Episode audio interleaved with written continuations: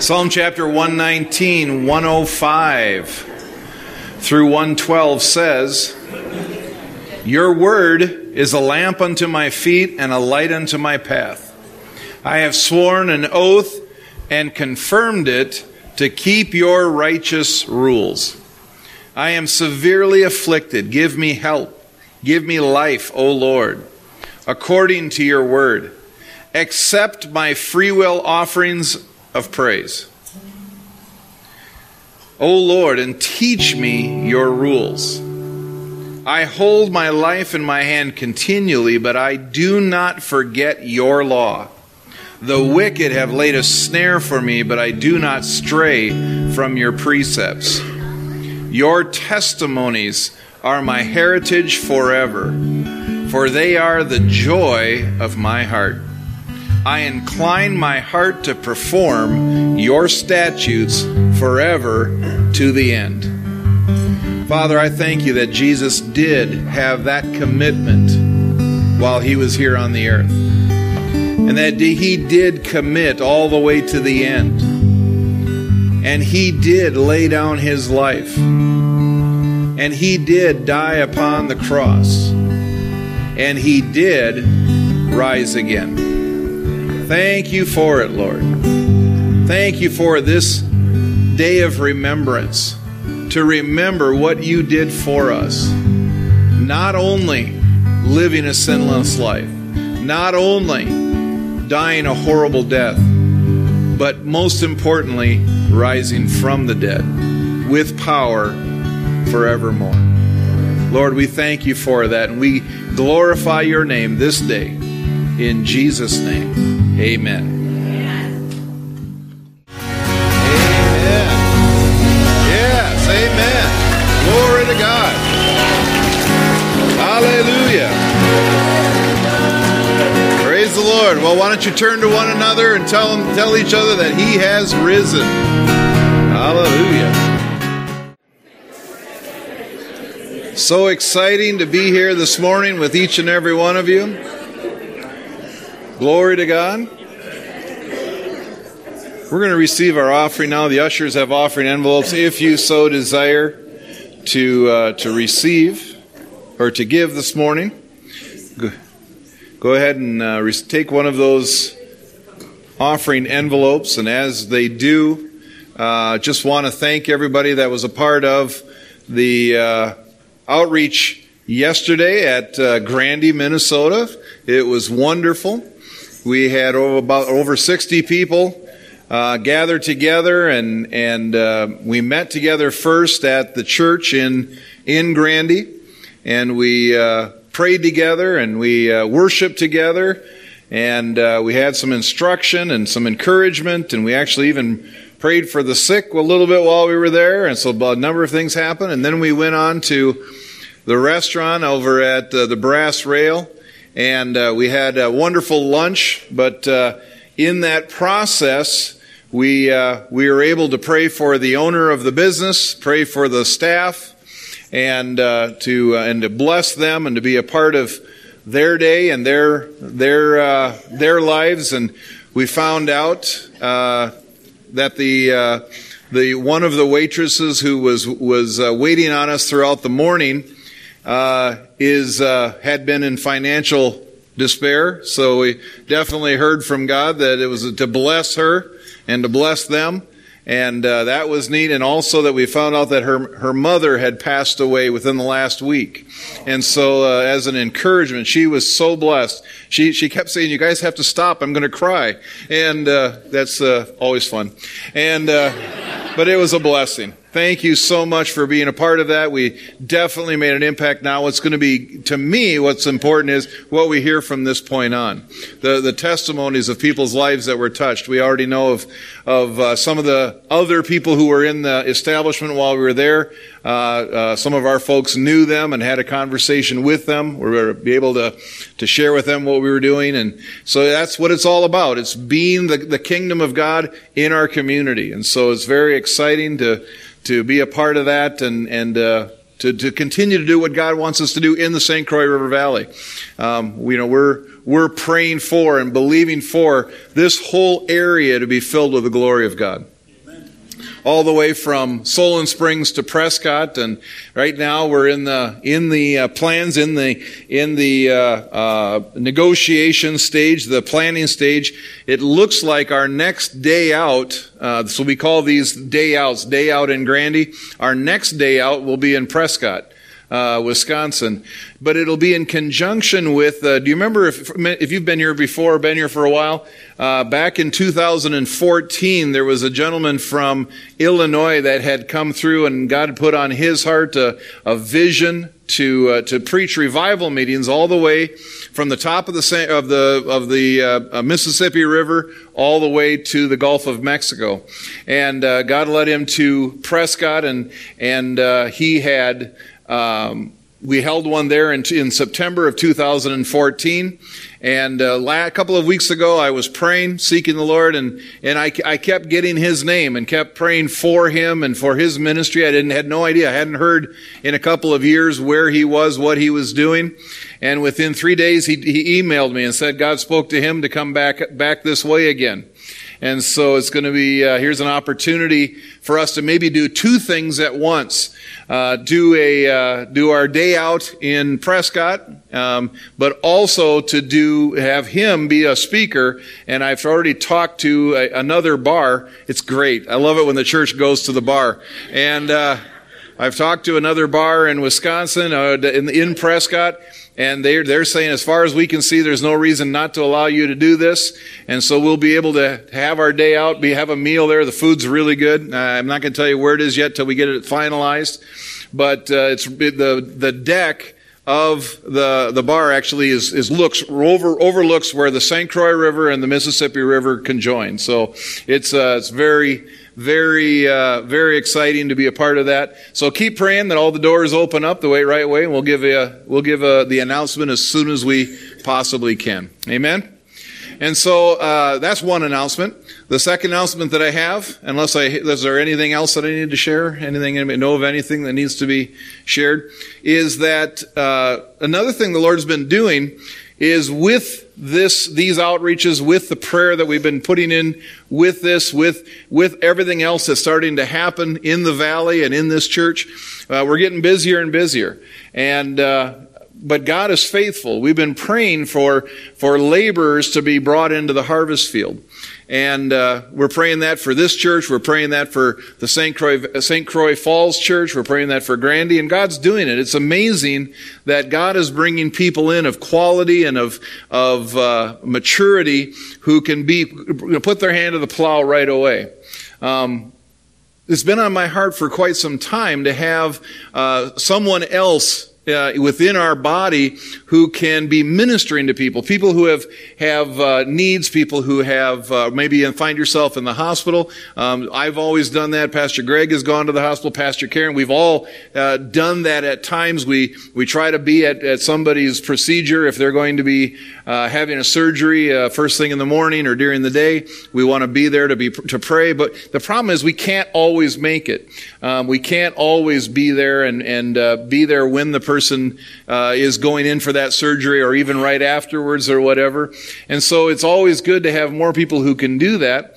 And uh, God has been very gracious to uh, to bring Jim Hoffman uh, to our congregation. Jim and Linda. Linda, you may know, uh, has been here forever, but. Uh, actually, it was Linda who drew Jim this direction. No, but God has. It's God, God's plan. But Jim has been a minister for many years. Actually, Jim, why don't you come on up? And actually, Linda, why don't you come with him, please? And uh, Jim has been a minister for many years. I'll have him share just a little bit about himself. Uh, I didn't uh, warn him ahead of time he was going to be saying anything, but here's a test. Uh, ready, in season and out. But he's been a minister for many years, and it's uh, on his heart to do this kind of ministry. And so I wanted to introduce him this morning, get have him share just a little bit, but then uh, we're going to pray for him uh, and and and set him in that place of ministering to the body in this way. So, Jim, why don't you share a little bit about yourself and Linda and any deep dark secrets you want to. Uh, my name is Jim. I've met a lot of you. Uh, been walking with the Lord for about 40 years.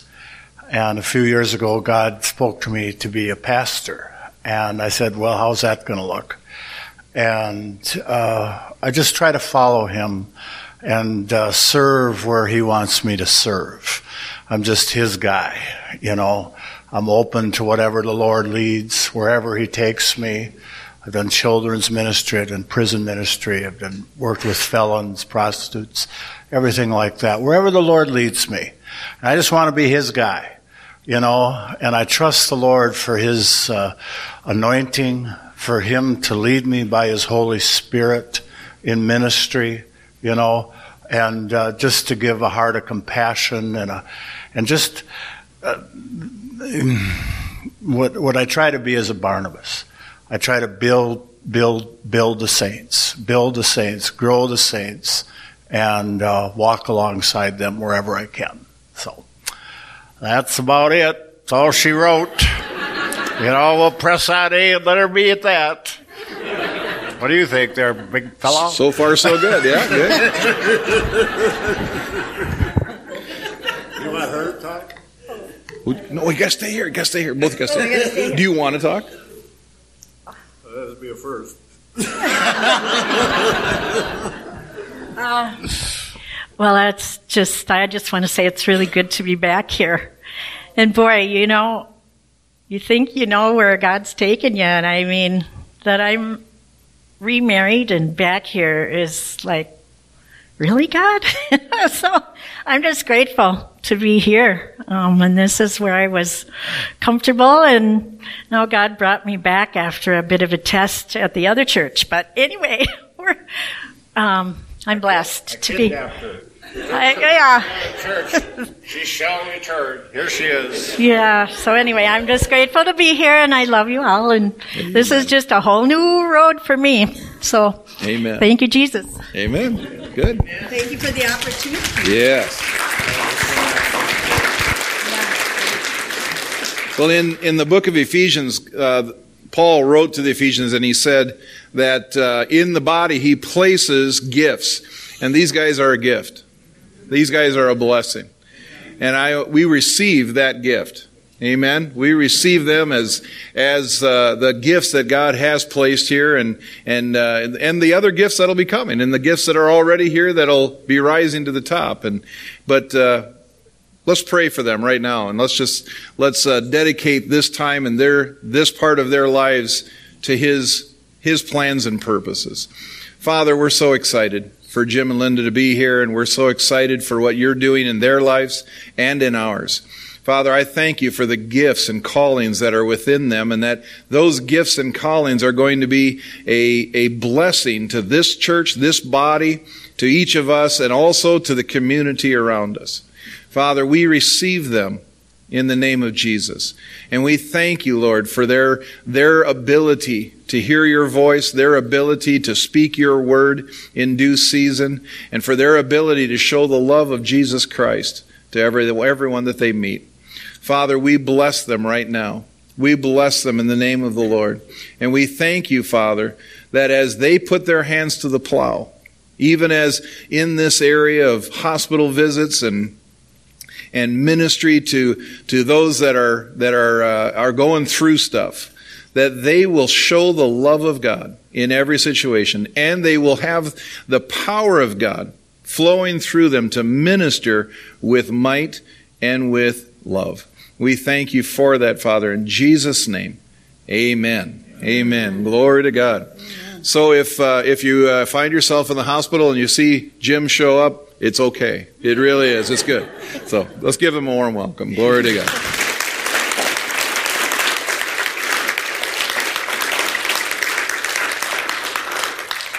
Hallelujah. Let's pray and we'll receive our offering. Father, you're so good to us. Father, you're so good that, that you showed us how to give. You gave your most precious gift, Jesus Christ, and you gave him without holding back.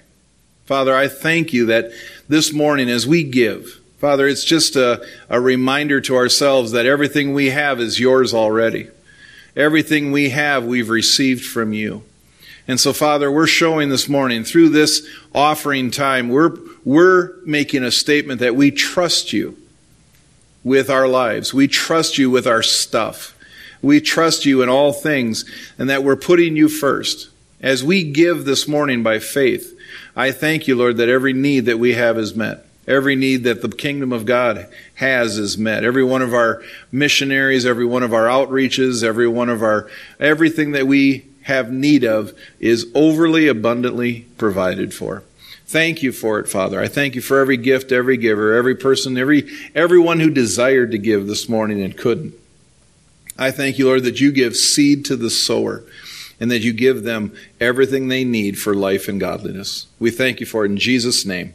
Amen. Turn with me to Isaiah, Isaiah 52, and as I begin to read, what I have this morning is interesting. It's just it's a series of verses. Series of verses in the Old Testament and a series of verses in the New Testament. But there's a, a desire by not only myself, but I believe by the Holy Spirit for people to be set free this morning. God has done an amazing thing.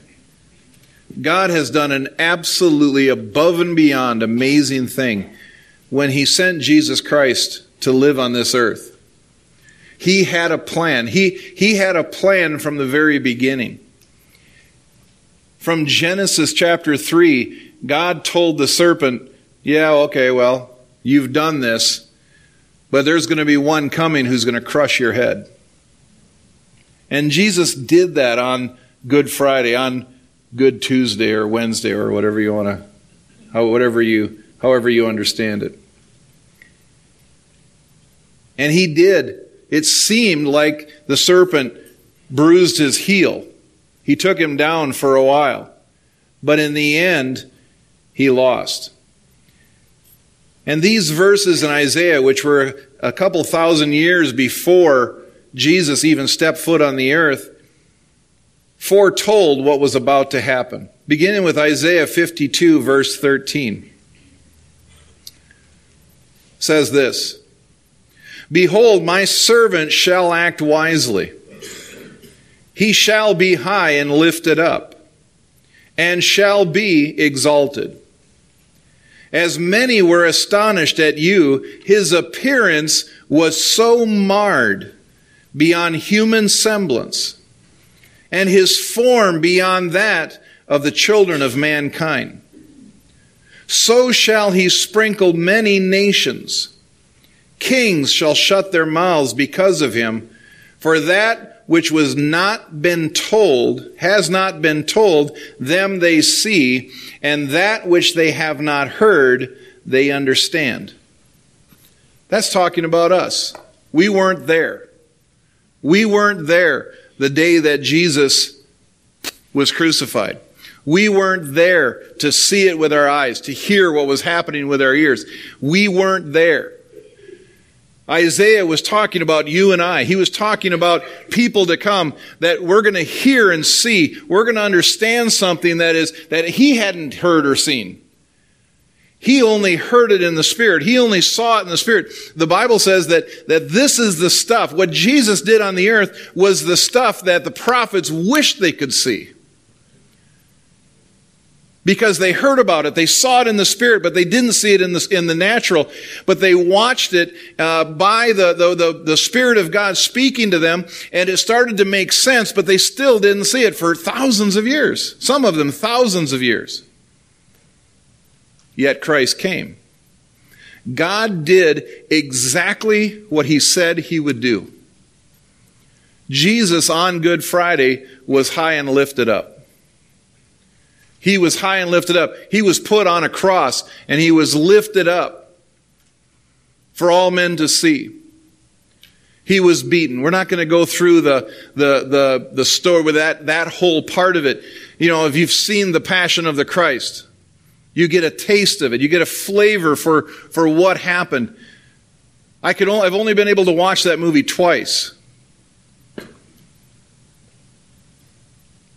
The first time I was so angry. The second time I was I was an emotional wreck. And I just I've never been able to watch it again. To see what happened to him. But I mean, that's just a, a, a, very small glimpse. That's just a very light. This verse here, these verses here said that Jesus was marred beyond semblance of a human being. He was beaten so badly that when you looked up at the cross, you did not see a man. It said that his form was, didn't, didn't look like a child of, God, of, of man. It didn't look like anything that you would call human. He was beaten so badly. He was, his body was destroyed, and yet he breathed. His blood was everywhere. And then on top of it, it says that all sin was placed on him. One theologian says, We have no idea. We have no idea what that means. It didn't mean that a, a portion of sin was placed on him. It didn't mean that a, a taste of sin was pl- placed. It didn't mean that one or two sins. And since he had never sinned, it was just overwhelming to him. No, all sin.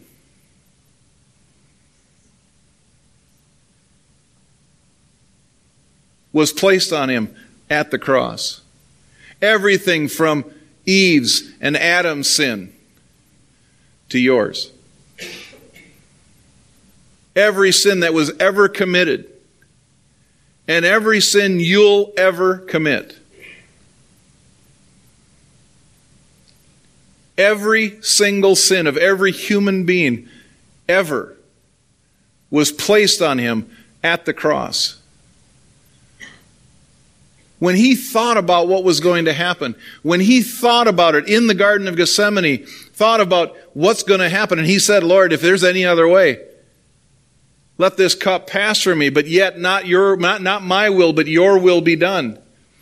And it says that he was sweating blood. It wasn't because he was worried about the beatings. The beatings and the cross were temporal. They were just momentary. The reason he sweat blood was thinking about what was going to, what it was going to feel like to have every sin placed on him.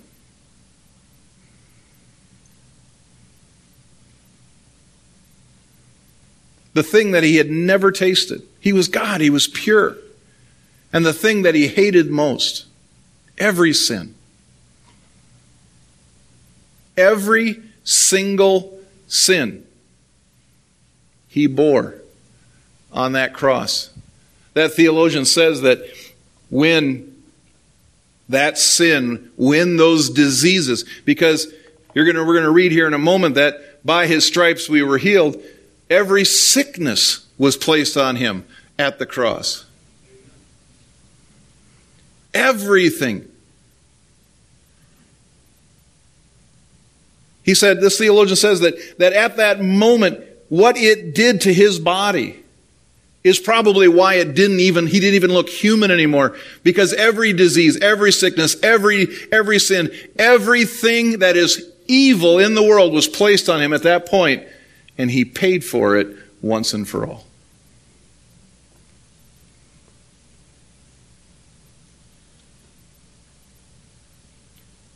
These verses slide right over into Isaiah 53. It's, it's not a different thought, it's the continuation of the same, same thought. Isaiah 53, beginning with verse 1. Who has believed what he has heard from us, and to whom has the arm of the Lord been revealed? For he grew up before him like a young plant. And like a root out of dry ground, he had no form or majesty that we should look at him, and no beauty that we should desire him. So Isaiah is seeing Jesus on the cross, but then it's almost like, you know, if you've seen in a movie where you see one scene here, and then all of a sudden, kind of in a hazy area over here, you start to see another scene. He starts to see Jesus as a young man. And it says, he says, when you look at him, he's nothing special. He had no majesty. He had no, we didn't look at him and go, whoa.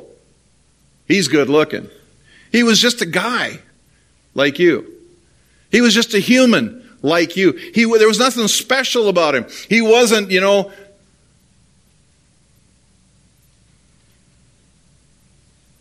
think good looking. I don't know. I, he wasn't movie starish. See, that's not a word. That's why I couldn't. I didn't just didn't flow. I know. Yeah, right. He, was, he wasn't movie stars. He wasn't glamour. He wasn't on the, the front. He wouldn't have been on the front page of any magazine. Really? You're the, you're the poster boy of God? You're right. No, he was just average. Probably even a little less than average. Just like you. And even probably a little less than less than less than average, like me.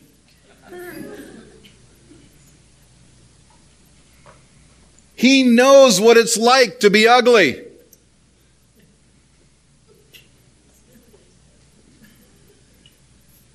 This is a real message.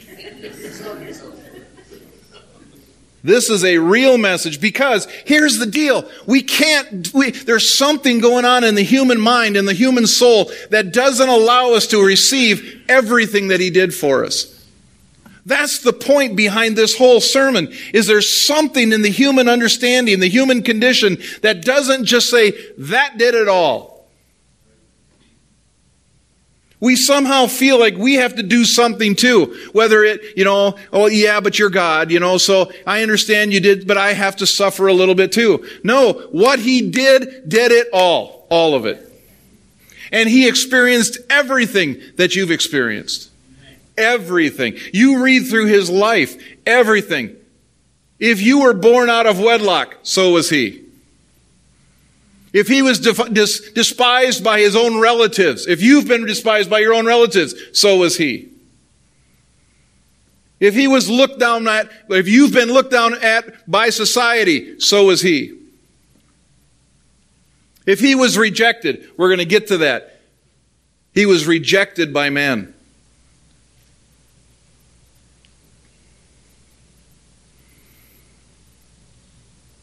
For he grew up, verse 2, for he grew up before him like a young plant and like a young, like a root out of dry ground. He had no form or majesty that we should look at him and no beauty that we should desire him. He was despised and rejected by men. A man of sorrows. If you've ever been sorrowful, if you've ever ached in your heart, so did he. He was acquainted with grief. You know that there's no mention of his father after the first few verses of each book? Joseph is never mentioned again. We don't know what happened to him. There's not even any history of what happened to his earthly dad. More than likely, he died young. If you've ever lost a parent and you thought it was absolutely, completely unfair, he knows how you feel. He was a man of sorrows and acquainted with grief. And as one from whom men hide their faces, he was despised, and we esteemed him not. Surely he has borne our griefs and carried our sorrows. Yet we esteemed him stricken, smitten by God, and afflicted. You think we think, humans think that the only thing that Jesus may have done for us was forgive our sins. a few of them. You know, we have to atone for some other ones. You know, the ones that, that we, we did before we got saved. Anything afterwards, boy, we got to help with that. You know, we got to pay for a little bit of that. We got to walk around and feel bad and, you know, and beat ourselves up. You know, it's just the sin is what he took. No, he took care of everything. He took care of your sorrow. If you have sorrow in your life, he paid for that. If you have grief in your life, you don't have to walk that by yourself in your own strength. He said he died for you to have his strength, his power, his might, his victory in all of it.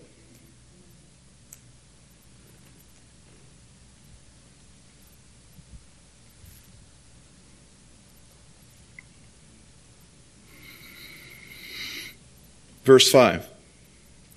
He was pierced for our transgressions. He was crushed for our iniquities. Upon him was the chastisement that brought us peace. And with his wounds, we are healed.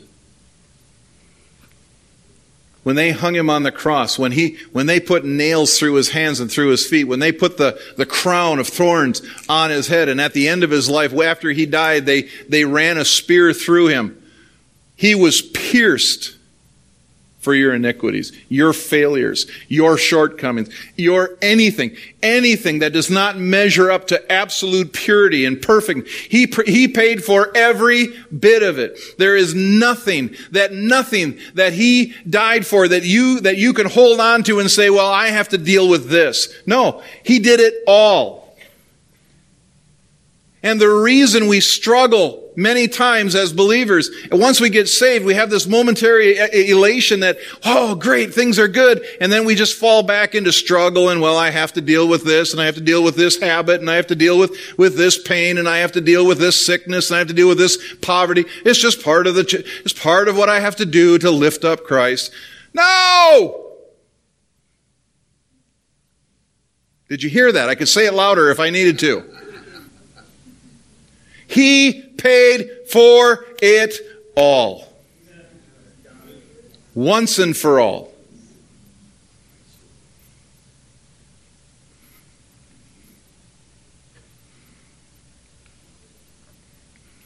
All we like sheep have gone astray. We have turned every one to his own way. You know, there's a verse that says, There's a way unto man that, they, that seems right, but it leads to destruction. That, that way, the way that seems right to man that leads to destruction, is your own way. The way you want to walk it out. The way you want to do it. The way you want to live your life. There is only one name under heaven by which men may be saved. And that name is Jesus. There was a man named Muhammad. He died. Still dead.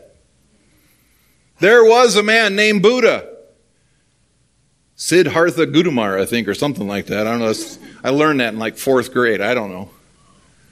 I still there. It's a snaps just fired there all of a sudden. He died. He's still dead. There's no other name. The only one who didn't stay dead is Jesus. And you might say, well, how do you know that? Come on, it was 2,000 years ago. You weren't there. No, but there were eyewitnesses who saw it happen. They were, uh, there were eyewitnesses who talked to him afterwards, who ate with him, who walked with him, spent 50 days with him, 40 days, 50 days, something like that. They spent time. They saw him rise to heaven. And those same people, you think, well, yeah, those, those, those people made it up. No, there were 500 of them the last time.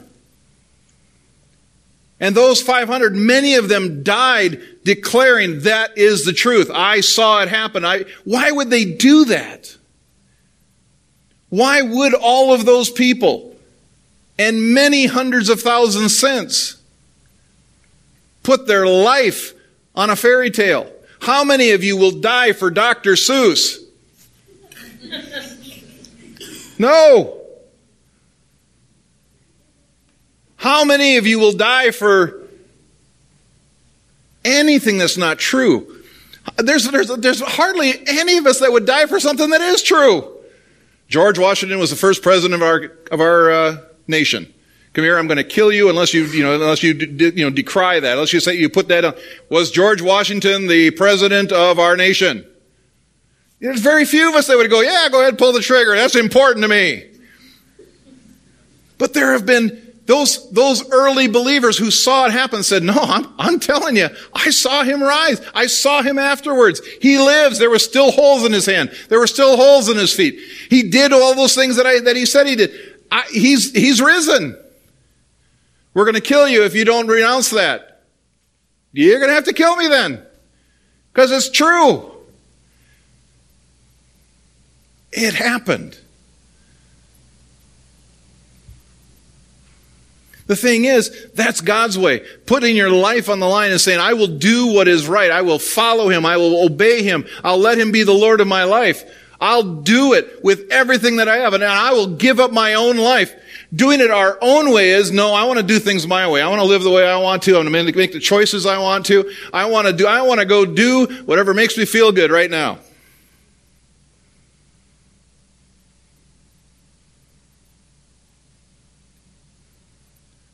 That way leads unto death. You will die in your sins.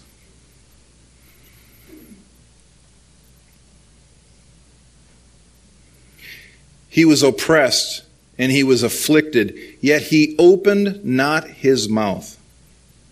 Like a lamb that was led to the slaughter, and like a sheep before its shears is silent, so he opened not his mouth. Why? You ever wonder why that was? You ever wonder why he never said a word? Every time in the New Testament, every time that's recorded where somebody came and questioned him and charged him and tried to, tried to pin him down and they tried to corner him and they tried to, whenever they tried to do that, he, all he had to do was say a few words and they went, oh, yeah, okay, never mind. He, he could outwit them. He could, he had all the wisdom of the universe. He could, he could just ask them a simple question. He didn't even have to make a statement. He could just say, you know, a seemingly unrelated statement. And they go, oh, yeah, you're right, never mind. They, they walk away. The only way they could, and it says that he laid his, his life down willingly. The only way they could kill him is if he kept his mouth shut. He knew if he opened his mouth, he knew if he tried, if he said anything, they go, oh, okay, never mind. Yeah, you're, you, are, you are who you say you are. Standing before Pilate, the only thing he said is, you said it, not me. Pilate said, Are you the king of the Jews? And Jesus said, You said it, not me. That's it. Before Herod, he never said a word. Whatever you want to do, Herod, go ahead. He said a few words on the cross, powerful words. My God, my God, why have you forsaken me? He wasn't talking to the people in front of him. His, because all sin, all, all sickness, all disease, every evil thing in the earth was placed on him in that moment. And at that moment, God turned his back on him because he can't look at sin. He, he, the sin was being, he, the sin was being paid for, and he couldn't even look at his own son. If you feel like you've been rejected by the most important person in your life, Jesus felt that completely.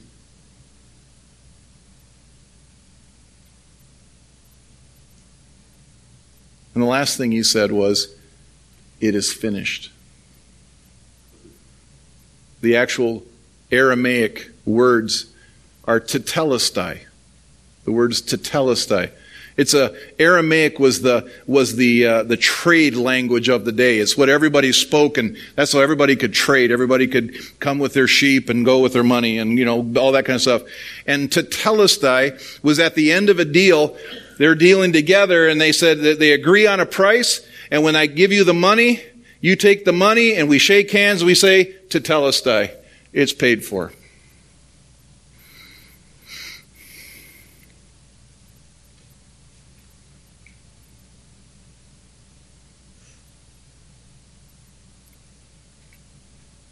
He declared to the whole world everything is paid for.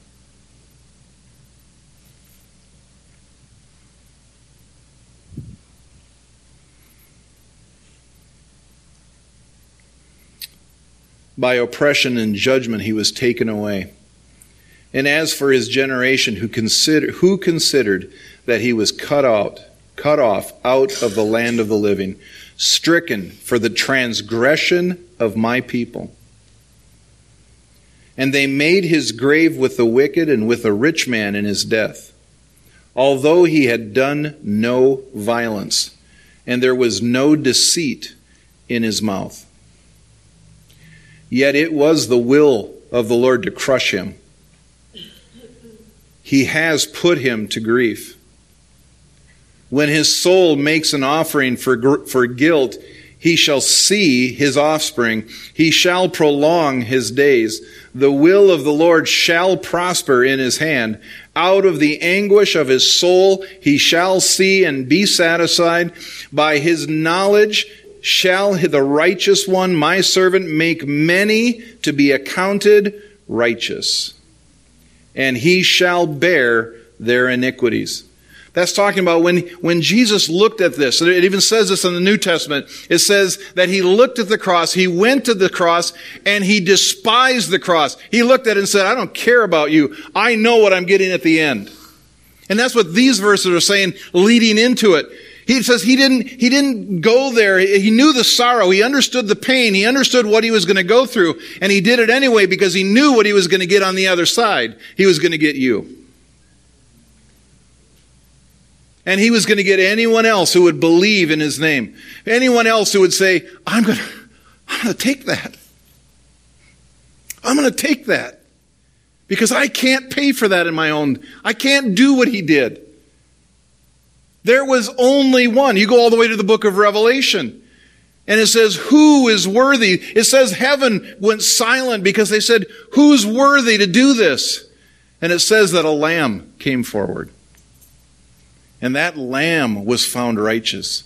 That, the only one who could do it was Jesus. You can't. None of us could. The only way it worked was for him and him alone to do what he did and to experience what he experienced and to suffer what he suffered.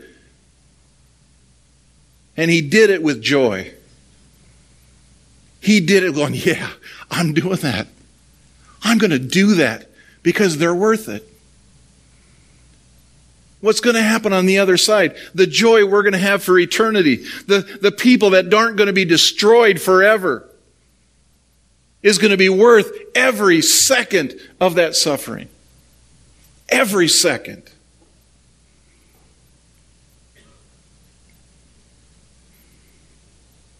Therefore, I will divide him a portion with the many and he shall divide the spoil with the strong. Because he poured out his soul to death and was numbered with the transgressor, transgressors, yet he bore the sin of many and makes intercession for the transgressors because he did what he did. If you allow him to be the Lord of your life, if you start, if you say, I'm, I'm, I'm tired of this, I'm tired of the sin, I'm tired of the old ways, I'm tired of who I used to be, I'm tired of all the failings, I'm tired of the sickness, I'm tired of the pain, I'm, I can't do this, I can't live that way. Jesus, I accept what you did on the cross. I accept your death. I accept your, your suffering. I accept your payment.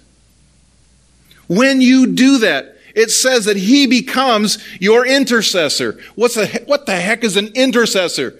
It's somebody who sits next to the Father. He sits next to God and says, That one's mine. That one's mine. That one's mine. That one's mine. And whenever you need anything, he says, Hey, that's mine. And we've got a covenant with that one. They need something. They need help. They need somebody to, to, to, to, to take that grief that they're experiencing right now. They're, they, that one right over there, that one's mine. I paid for it. He's interceding. He's saying to the Father, they're, they're, they're, that's part of our family. We got to help them. We're going to help them fully. And he did it to transgressors, people who were originally in sin. People who were originally enemies of his. He did it for them, for us. He did it for the worst of us. He did it for the best of us. Because the best of us couldn't get there.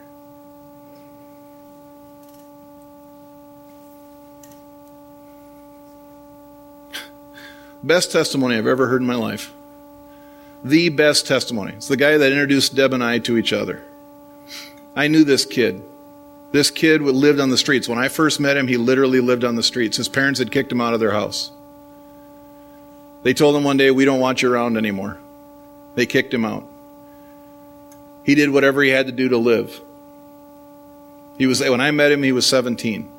When we met each other, he was just a little, just he had just turned 18, was a little bit older than 18. Still, I think he had an apartment at that point. But I asked him one time, because he had gotten saved. Before that, he was he was a mess. I said, Corey, I said, how did you get saved? And he goes, oh, it's easy. He says, I was at a meeting one night, and the speaker got up and says, I have never drank a drop of alcohol. I have never taken a drug. I have never slept with a woman outside of marriage. I've never smoked a cigarette. I've never done this. I don't swear. I don't do this. I don't do. I've never done all any of these things. But I need Jesus. And without Jesus, I'm lost. And I needed to make him the Lord of my life. And Corey said to me, he goes, If that guy needed Jesus, I needed Jesus. That's the best testimony I've ever heard. We all need Jesus. Every one of us.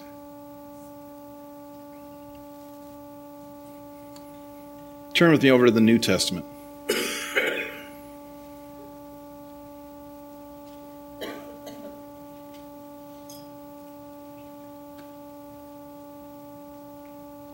Second Corinthians chapter 5.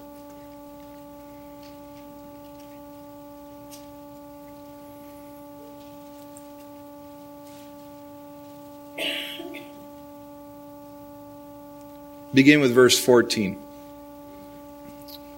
For the love of Christ controls us, because we have concluded this, that one has died for all. Therefore, all have died. And he died for all that those who might who live might no longer live for themselves, but for him, who for their sake died and was raised. From now on, therefore, we regard no one according to the flesh. Even though we once regarded Christ according to the flesh, we know we, we regard him thus no longer. Therefore, if anyone is in Christ, he is a new creation. The old has passed away. Behold, the new has come. All this is from God, who through Christ reconciled us to himself and gave us the ministry of reconciliation. That is, in Christ, God was reconciling the world to himself, not counting their trespasses, their sins against them, and entrusting to us the message of reconciliation. Therefore, we are ambassadors for Christ, God making his appeal through us we implore you on, on behalf of Christ, be reconciled to God. For our sake, he made him to be sin who knew no sin, that in him we might become the righteousness of God.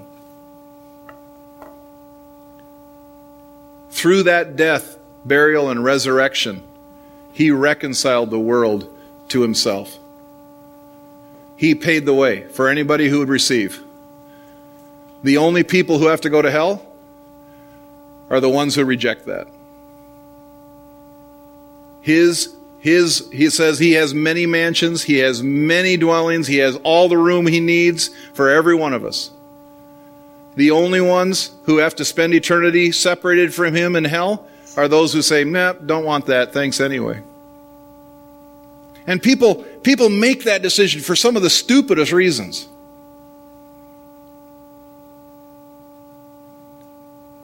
First and foremost, I want to be my own boss. I want to do things my way. I want to do this. I, I want to lead. I want to be in charge. A few years, a few measly years on this earth being the boss is not worth eternity separated from God. It's not. It's not worth it. Yeah, but I haven't had enough fun yet. I want to have some more fun. I had a guy tell me one time, I'd been sharing Christ with him. He, he was asking me questions. I I've been sharing with him for, for a number of weeks, number of weeks. Have different over lunchtime, over when we were working, whatever. And he kept asking me questions. He thought he was he thought he was pushing my buttons. He thought he was playing. He was he was having fun with me. But the questions started. His questions and and my answers started to get to him. And one day I said, "All right, you have to make a decision. It's time to make a decision." Everybody has a time when they have to make a decision. God says it's now. Today is the day of salvation. Don't wait till tomorrow. You don't know what tomorrow is. But I said to him, You need to make a decision. Do you want to receive that, what he did, or do you want to do it your own way? And he says, Here's the deal, John. I get it. I believe everything you're saying. I totally understand what you're saying. I, I know that I'm going to be separated from God without Christ. I understand that. I get it. But I still want to do it my way. That's the last time I've ever seen him. That summer ended, that job ended. He went on his own way. As far as I knew at that point, as far as I knew, he had, he, he had rejected God. Five years later, I was talking to a friend of mine, having breakfast, talking to him, and he made a stay. He said something to me, just said, said something just goofy. I said, What are you talking about? He goes, You know, so and so. You know, that he's, he's in playing in this Christian band over in the cities. I said, I don't know who you're talking about. Never, heard, I don't know what you got. Don't know him. I don't know what you're talking about. He goes, Yes, you do. You worked with him at the at the camp.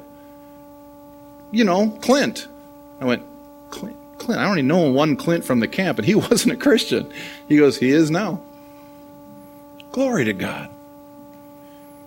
He all of a sudden realized it wasn't worth it anymore. Apparently, I still haven't seen him. I am looking forward to heaven and go up to him and, and just push him. You know, what the heck were you doing back then? Think about it, dude. It's like playing Russian roulette with it with eternity. Hello. It's what it's like. You keep you keep doing things your own way. You keep being the boss. You keep being the lord of your own life. It's like playing Russian roulette with eternity. You don't know when it's done. I have too many friends that it happened, it ended like that, and they didn't have a chance to do it do it a second chance. You don't know. Am I trying to scare you? I'm sorry. Yeah. Jesus talked about hell. He talked about the horror of hell. You need to understand.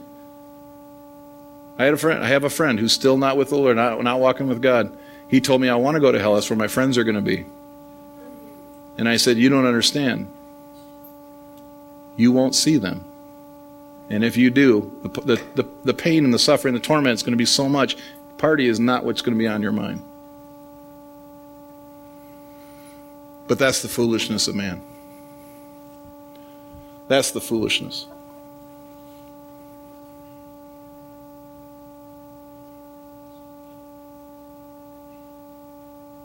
First Peter. Turn over to First Peter chapter 2. Beginning with verse 21.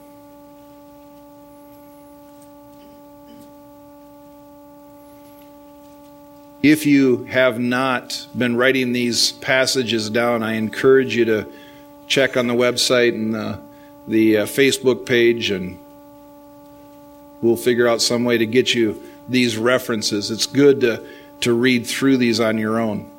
And I'm going fast. 1 Peter chapter 2, beginning with verse 21. For to, for to this you have been called, because Christ also suffered for you leaving you an example so that you might follow in his steps. He committed no sin, neither was deceit found in his mouth. When he was reviled, he did not revile in return. When he suffered, he did not threaten, but continued entrusting himself to him who justifies. One of the only other things he said on the cross, the one of the only other things he uttered in that whole day was, Father, forgive them, for they know not what they do. They don't understand. They don't understand when they reject you. They don't understand when, when people reject Christ. They don't get it. And I pray this morning that every one of us gets it.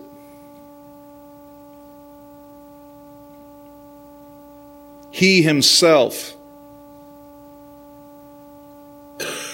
bore our sins in his body on the tree, that we might die to sin and live to righteousness. By his wounds you have been healed. He died on the cross so that you would stop sinning.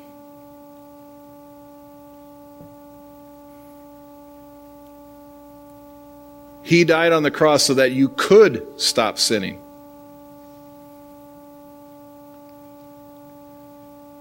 But your sin, we're going to take a poll. I want everybody to be honest. You're in church. How many of you sinned this week? Don't, I'm don't, don't. I'm kidding. I was just, don't raise your hands. Please don't. You should raise your hand. Did you sin this week? We'll talk about it later.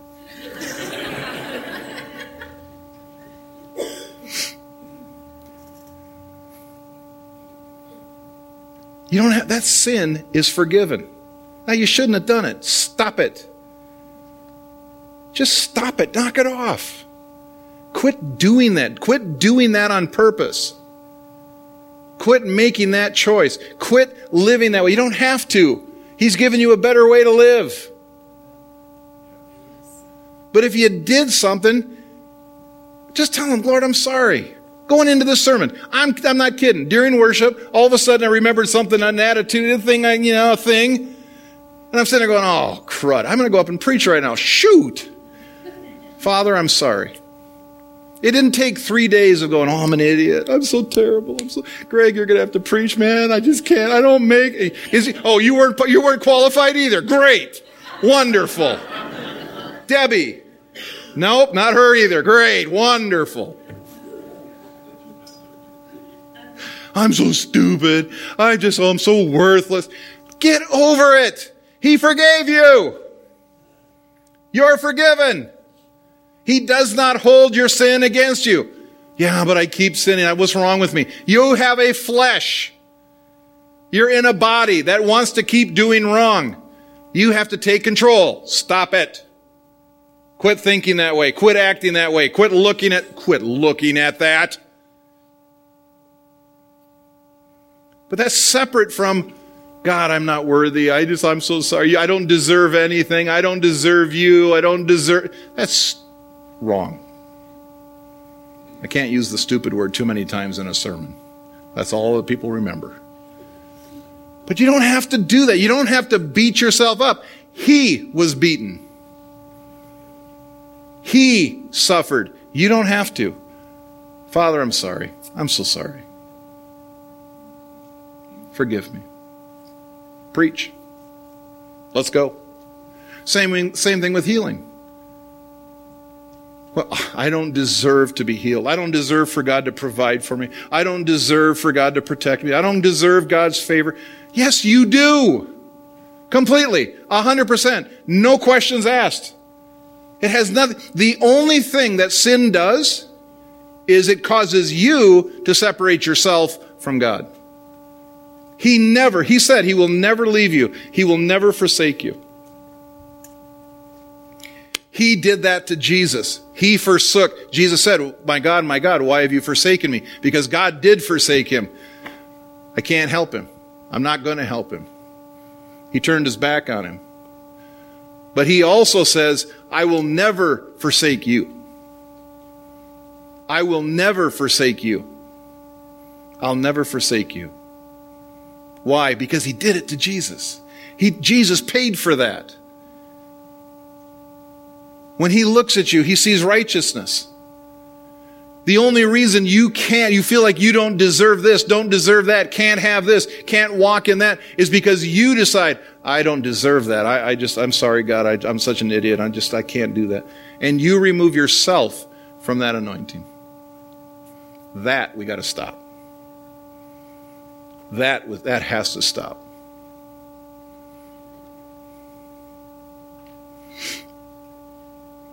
Last verses Romans 8, 31 through 39. I have more, but this is where we're going to stop. Romans chapter 8, verses 31 through 39 says this. What then shall we say to these things? If God is for us, who can be against us? He who did not spare his own son, but gave him up for us all, how will he not also with him graciously give us all things? Who shall bring any charge against God's elect? It is God who justifies. He is not sitting there 24 7 looking at you going, well, you know, you got all this stuff you did last week. Sorry, why don't you come back when you get it figured out? No. He says, Who's going to bring a charge against you? Nobody. Nobody brings a charge. There's only one who's the accuser of the brethren, and that's the devil. The devil's going, You screwed up. You don't deserve it. You sinned. I saw you sin. They saw you sin. God, they, they, he sinned. I don't care. He's justified. Get out of my way, you liar, you thief. And he looks at you and says, Come here. Come here. Oh, I can't. I can't. I got to put some fig leaves on. Just come here. You're forgiven. I love you. Stop doing that. I mean, how many of you, oh, I shouldn't ask that. Whenever my children have sinned against her, their mother and I, we deal with the action, but we love them. That's how you love your kids. We deal with the action. Okay, stop doing that. But I love you. Come here. Come here. He is a better father than I am. Sorry. He does not hold a charge uh, against his elect. It is God who justifies. Who is to condemn? Christ Jesus is the one who died, more than that, who was raised, who is at the right hand of the Father, who indeed is interceding. There's that word again. He is interceding for us. He's saying, they're righteous, they're righteous, they deserve it, they get all of it, everything that's mine they get, it's theirs. Who shall separate us from the love of Christ? Shall tribulation or disaster or persecution or famine or nakedness or danger or sword? As it is written, for your sake we are being killed all the day long. We are regarded as sheep to be slaughtered. No!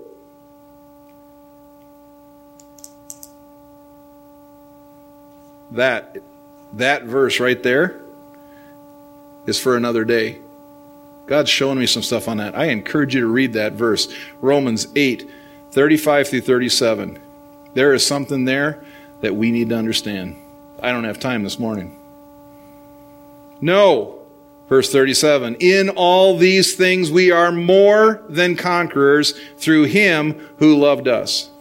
For I am sure that neither death, nor life, nor angels, nor rulers, nor things present, nor things to come, nor powers, nor height, nor depth, nor anything else in all creation will separate or will be able to separate us from the love of God in Christ Jesus our Lord. Once and for all, sealed, done,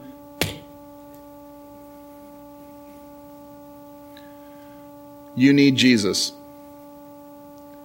You need Jesus to be the Lord of your life. You need Him to take it all. You need to look at that. If you've never done that, if you've never accepted what He did on the cross, if, you ne- if you've never said, I can't do this in my own ability, I'm going to put, I'm going to take what you did on the cross. Since, since you paid the price, I'm going to believe that. I believe that you paid the price.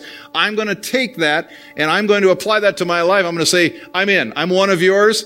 Uh, you be the Lord of my life. And from that day on,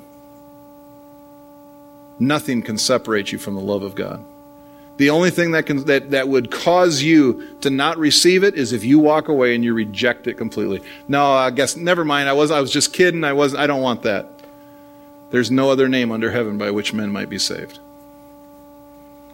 If you've never received Jesus Christ, if you've never received and accepted the debt that he paid for your life, this morning is your opportunity.